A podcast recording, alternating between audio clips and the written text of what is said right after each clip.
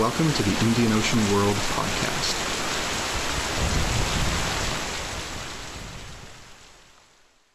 Hello, and welcome to the Indian Ocean World podcast. Thank you for downloading.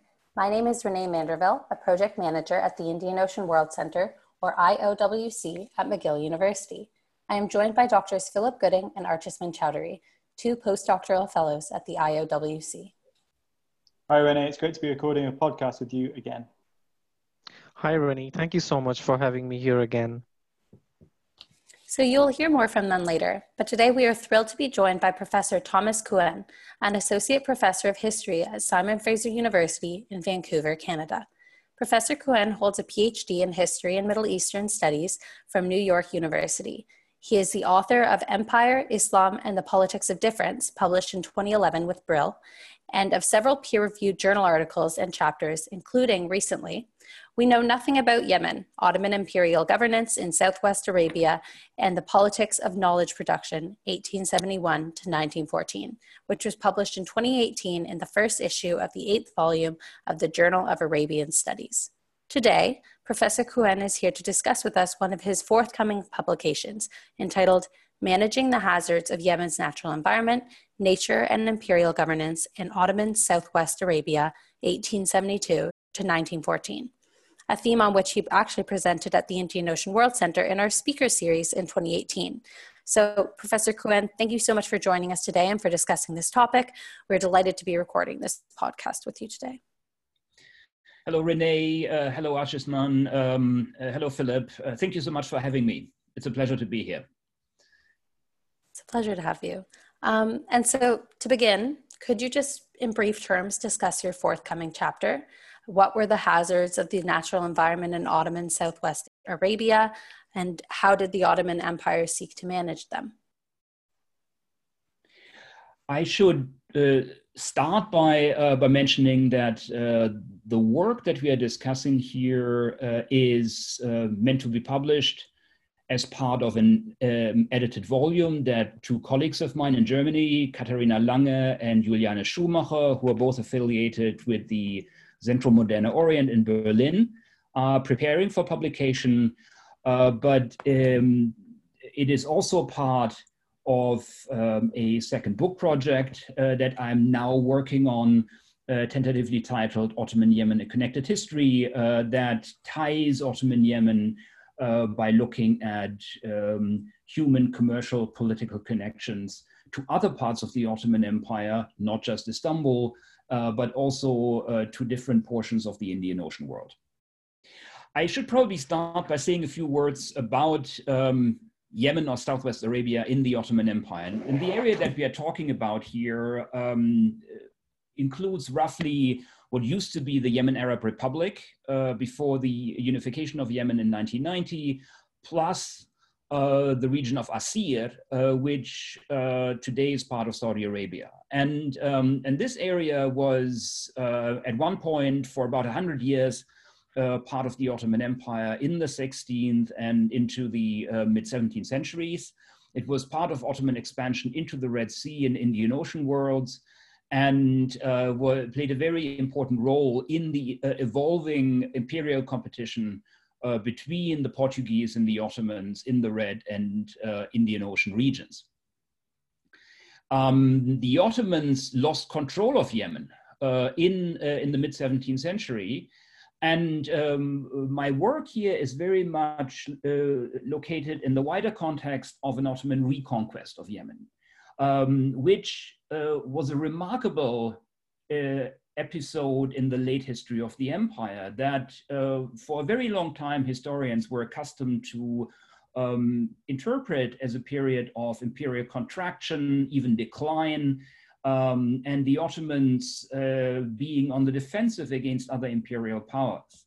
And so Yemen, uh, in a way, uh, bucks the trend here because the Ottomans uh, returned to Southwest Arabia from the 1820s, 1830s onwards, uh, initially with the help of uh, regional vassals like the governor of Egypt, the sharifs of Mecca, and then um, from the 1840s and especially the 1870s, with the involvement especially of the Ottoman central government in Istanbul. So we have um, a, a, period of reconquest uh, in the early 1870s, and the Ottomans, uh, in one way or another, uh, retained control of this chunk of uh, Southwest Arabia um, into the early 1920s, into the, uh, the years just after World War One. Um, and uh, Yemen became a very important imperial project for the Ottomans because it was a showcase that the Ottoman Empire still counted against its rivals, Britain, uh, Italy, and France uh, in that region. And uh, Yemen became more and more important in a wider imperial policy whereby South, uh, Southwest Arabia was meant uh, to protect another part of the Arabian Peninsula, namely the Hijaz, with the holy sites of uh, Mecca and Medina, against uh, possible European incursions. Retaining control of this area was very, very important ideologically for the Ottomans, uh, whose rulers claimed the caliphate and leadership of the, of the Muslim world for themselves. So I think this is an important context for us to understand for the 19th century. And um, uh, what uh, Ottoman military officers, uh, ordinary soldiers, uh, bureaucrats, and and the people around them uh, experienced was a very challenging environment of a semi-desert region in uh, Yemen's coastal plain, the Tihama, and then um, uh, one of the, the most challenging mountain ranges uh, in the Middle East and in, uh, in Arabia more specifically. So um, Mount Nabi Shuaib, uh, for example, at 3,600 meters is the, the highest mountain uh, in uh, in Arabia in general, and uh, it's part of a larger uh, mountainous region that uh, the, local population had always used to good effect for terraced agriculture, but also for defensive purposes. And for the Ottomans, um, asserting their control over this mountainous area in, an, in a time before, for example, fighter aircraft, before helicopters, uh, and, and these tools of war proved very difficult. And uh, if you look at the writings of uh, different uh, Ottoman bureaucrats uh, and military officers from this period, from the 1870s to the end of empire, um, the, the question of how um, you keep troops alive, how you fight effectively, how you supply people, uh, and how you deal with things like um, the occasional famine and bouts of drought um, are very, very prominent. Thank you so much for that answer, Professor Kuehn. Um, I will now follow up with one additional question before passing over to our postdoctoral fellows. Um, so my question is about the relationship between Ottoman military commanders in Yemen and Istanbul. Uh, you very briefly mentioned the military commanders, but you note that commanders emphasized the importance of knowing the natural environment in Yemen for successful military campaigns and wrote about the natural environment and about tactics about how to tackle it. Um, so, was this part of a larger Ottoman imperial tradition of developing knowledge of the natural environment for military expansion?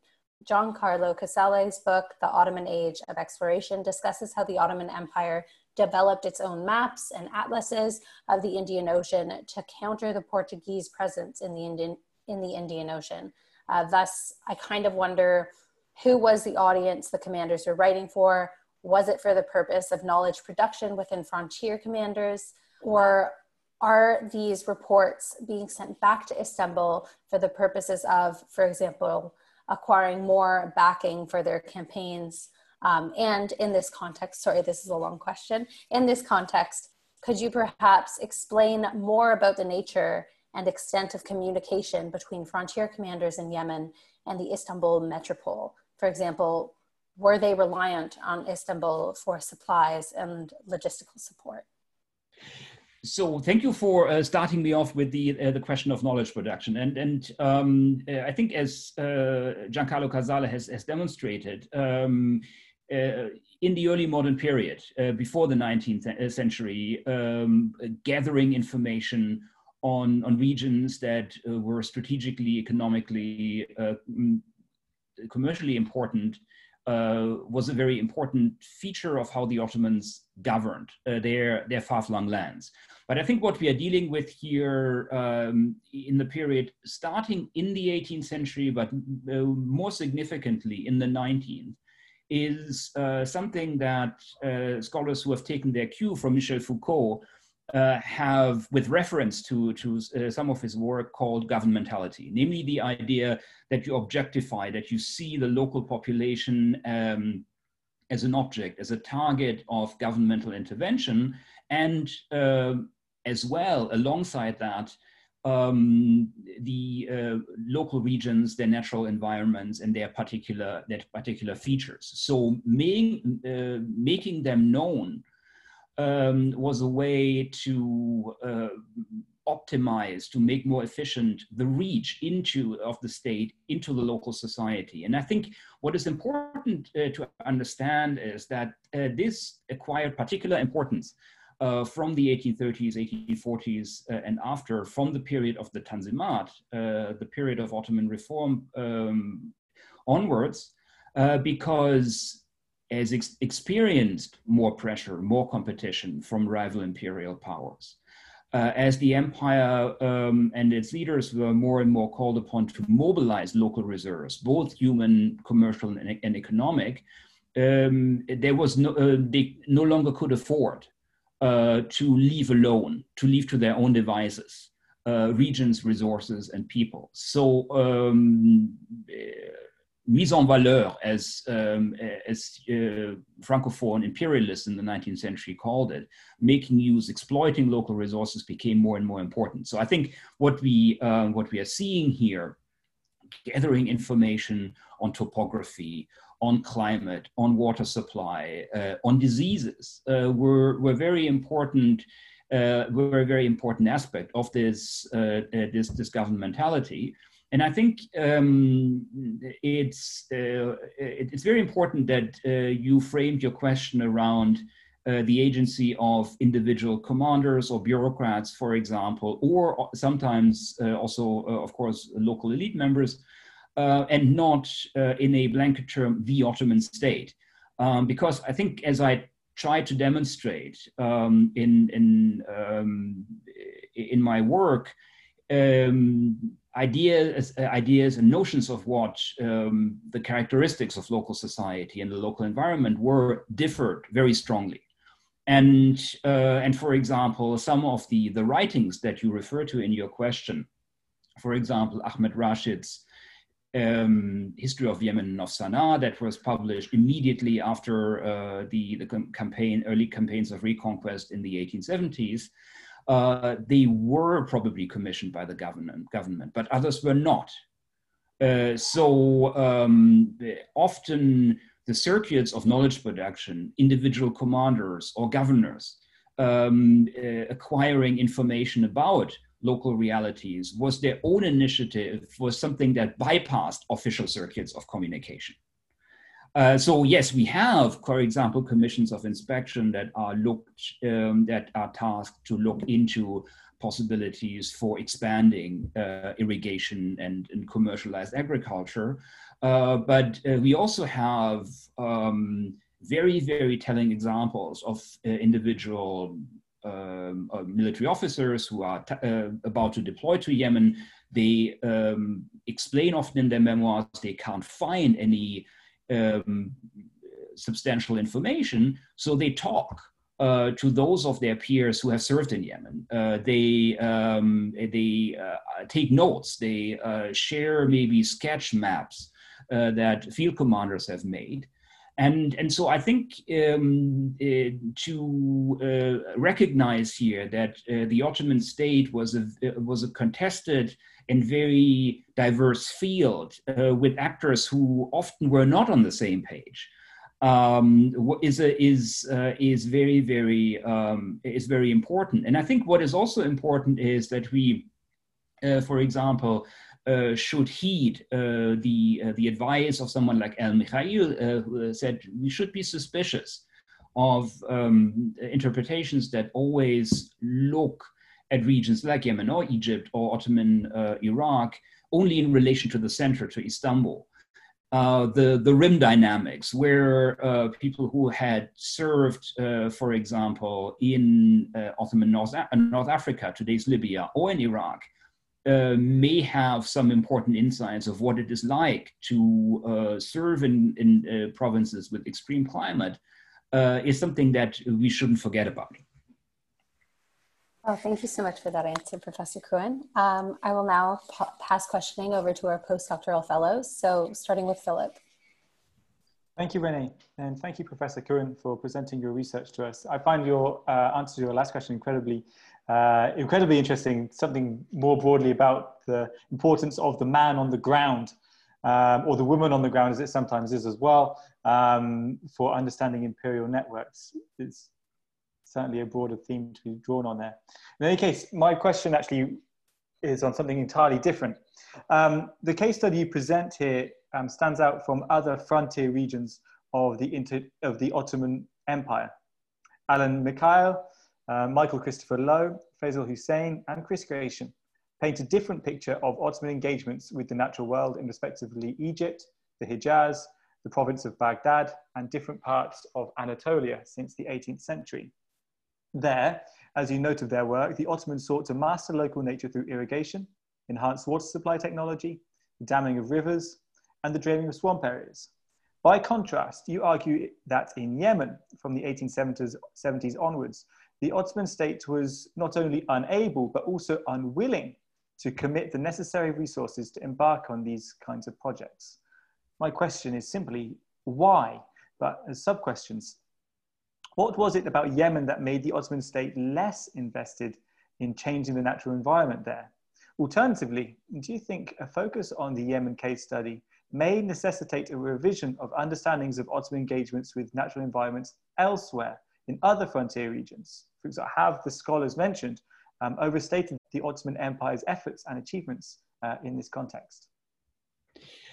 Um, that's a that's a wonderful question. Uh, so what um, the work is more broadly about is um, broadening our understanding of what Frederick Cooper and Jane Burbank uh, call the repertoire of, uh, of, of imperial governance here, and and uh, it's very clear uh, that um, the scholars you've mentioned have um, made great strides in, in, in furthering our uh, understanding uh, for that. But what, what, you, what you see here in, in, uh, the, in the work in the different case studies is a focus on, on large projects and often massive state involvement. So, um, uh, for example, in uh, Michael Christopher Low's article on the technopolitics of the, the, uh, the Hamidian state in, in, in the Hijaz in the 1880s, he talks about a water supply um, a project for Mecca that lasts for, I think, three years, employs 3,000 workers, and costs a very large amount of money.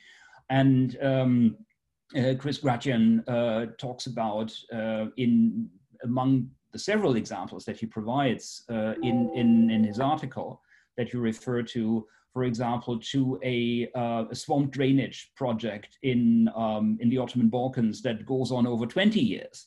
Uh, and and uh, it takes an enormous amount, uh, not just of correspondence, but also of, of resources here. And in Yemen, why why does it not happen? Why is it in, in Yemen? Why does uh, the focus, at least in terms of practice, um, um, stay more or less within the realm of um, uh, protecting uh, Ottoman servicemen, the Ottoman military, from um, uh, from drought, from extreme heat, uh, from supply problems, etc. And I think there are an, there are a number of um, uh, answers one one can uh, one one can give here, um, and.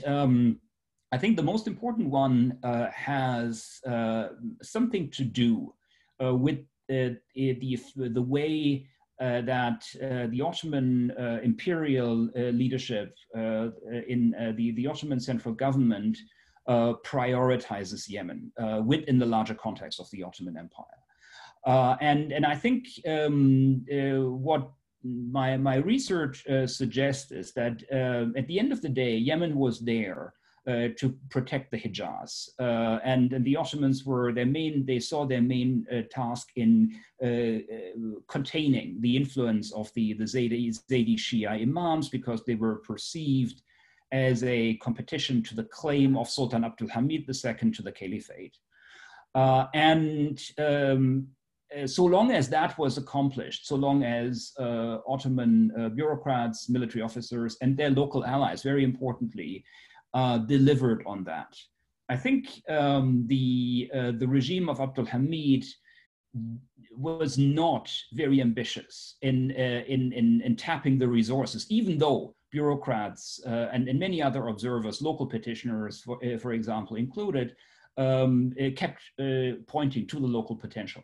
Uh, to the uh, potential for expanding the growth of cotton in the Tihama, to um, expanding uh, the, production of coffee in the Central Highlands, uh, and even um, with schemes to uh, resurrect, to reconstruct the famous uh, high dam of Marib uh, that had existed in, uh, in antiquity.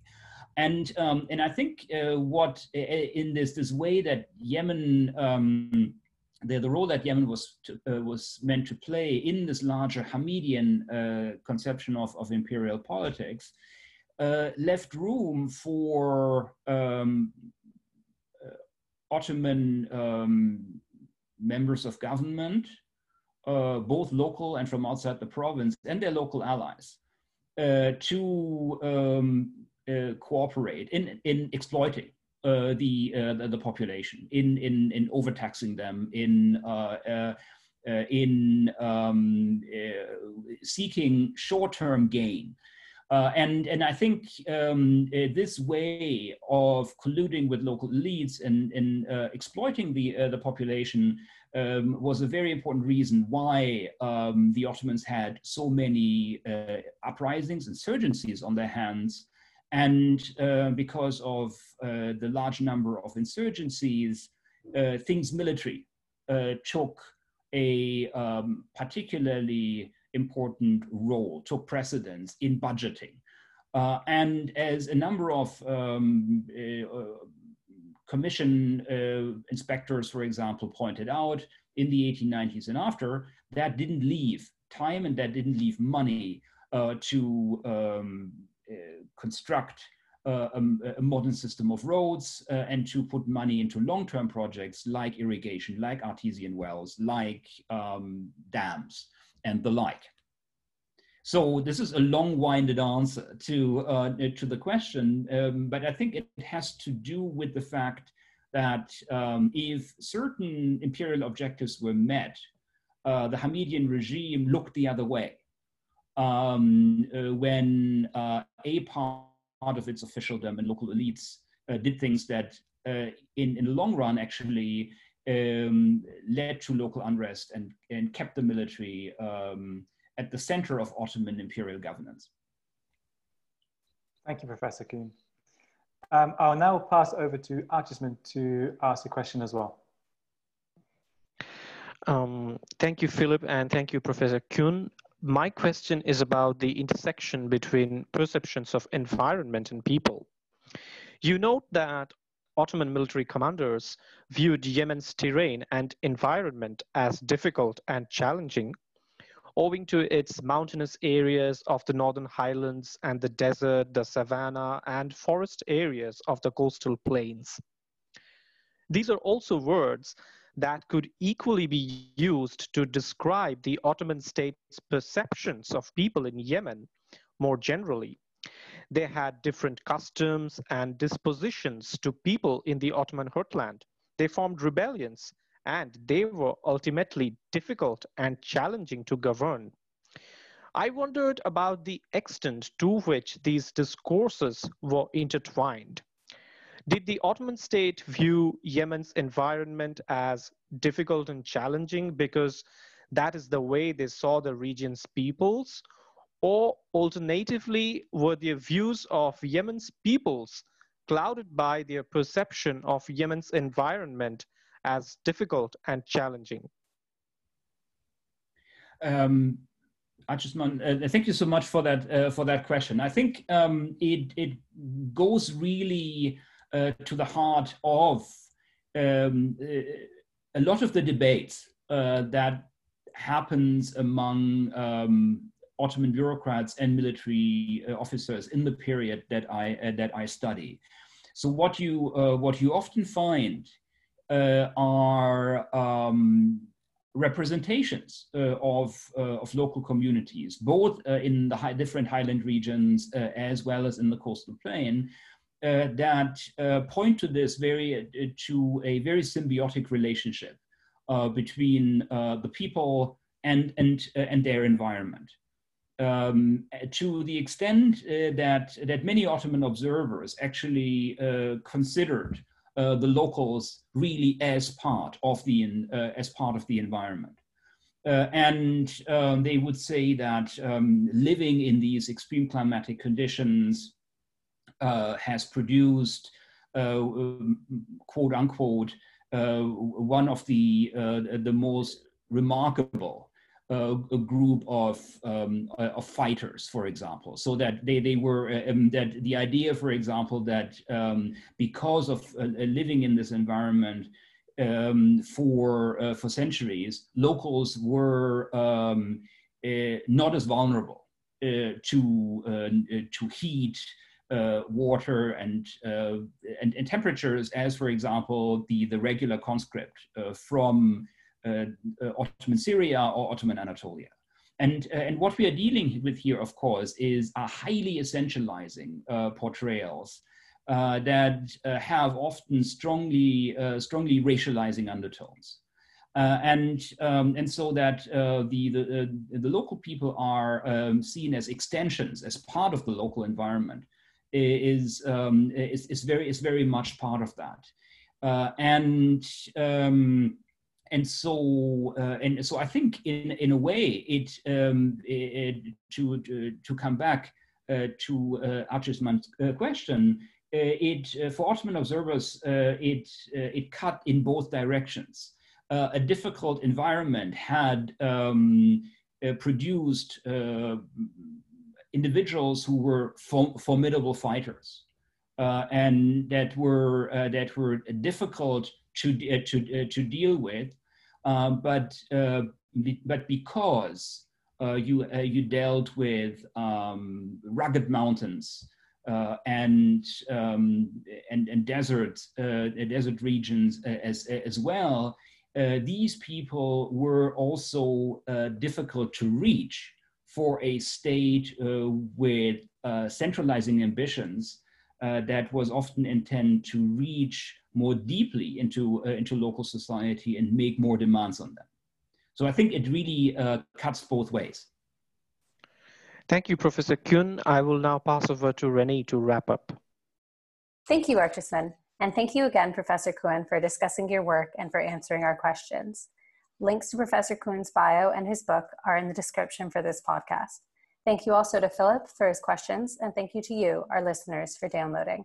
Once again, my name is Renee Manderville, and you have been listening to the Indian Ocean World podcast.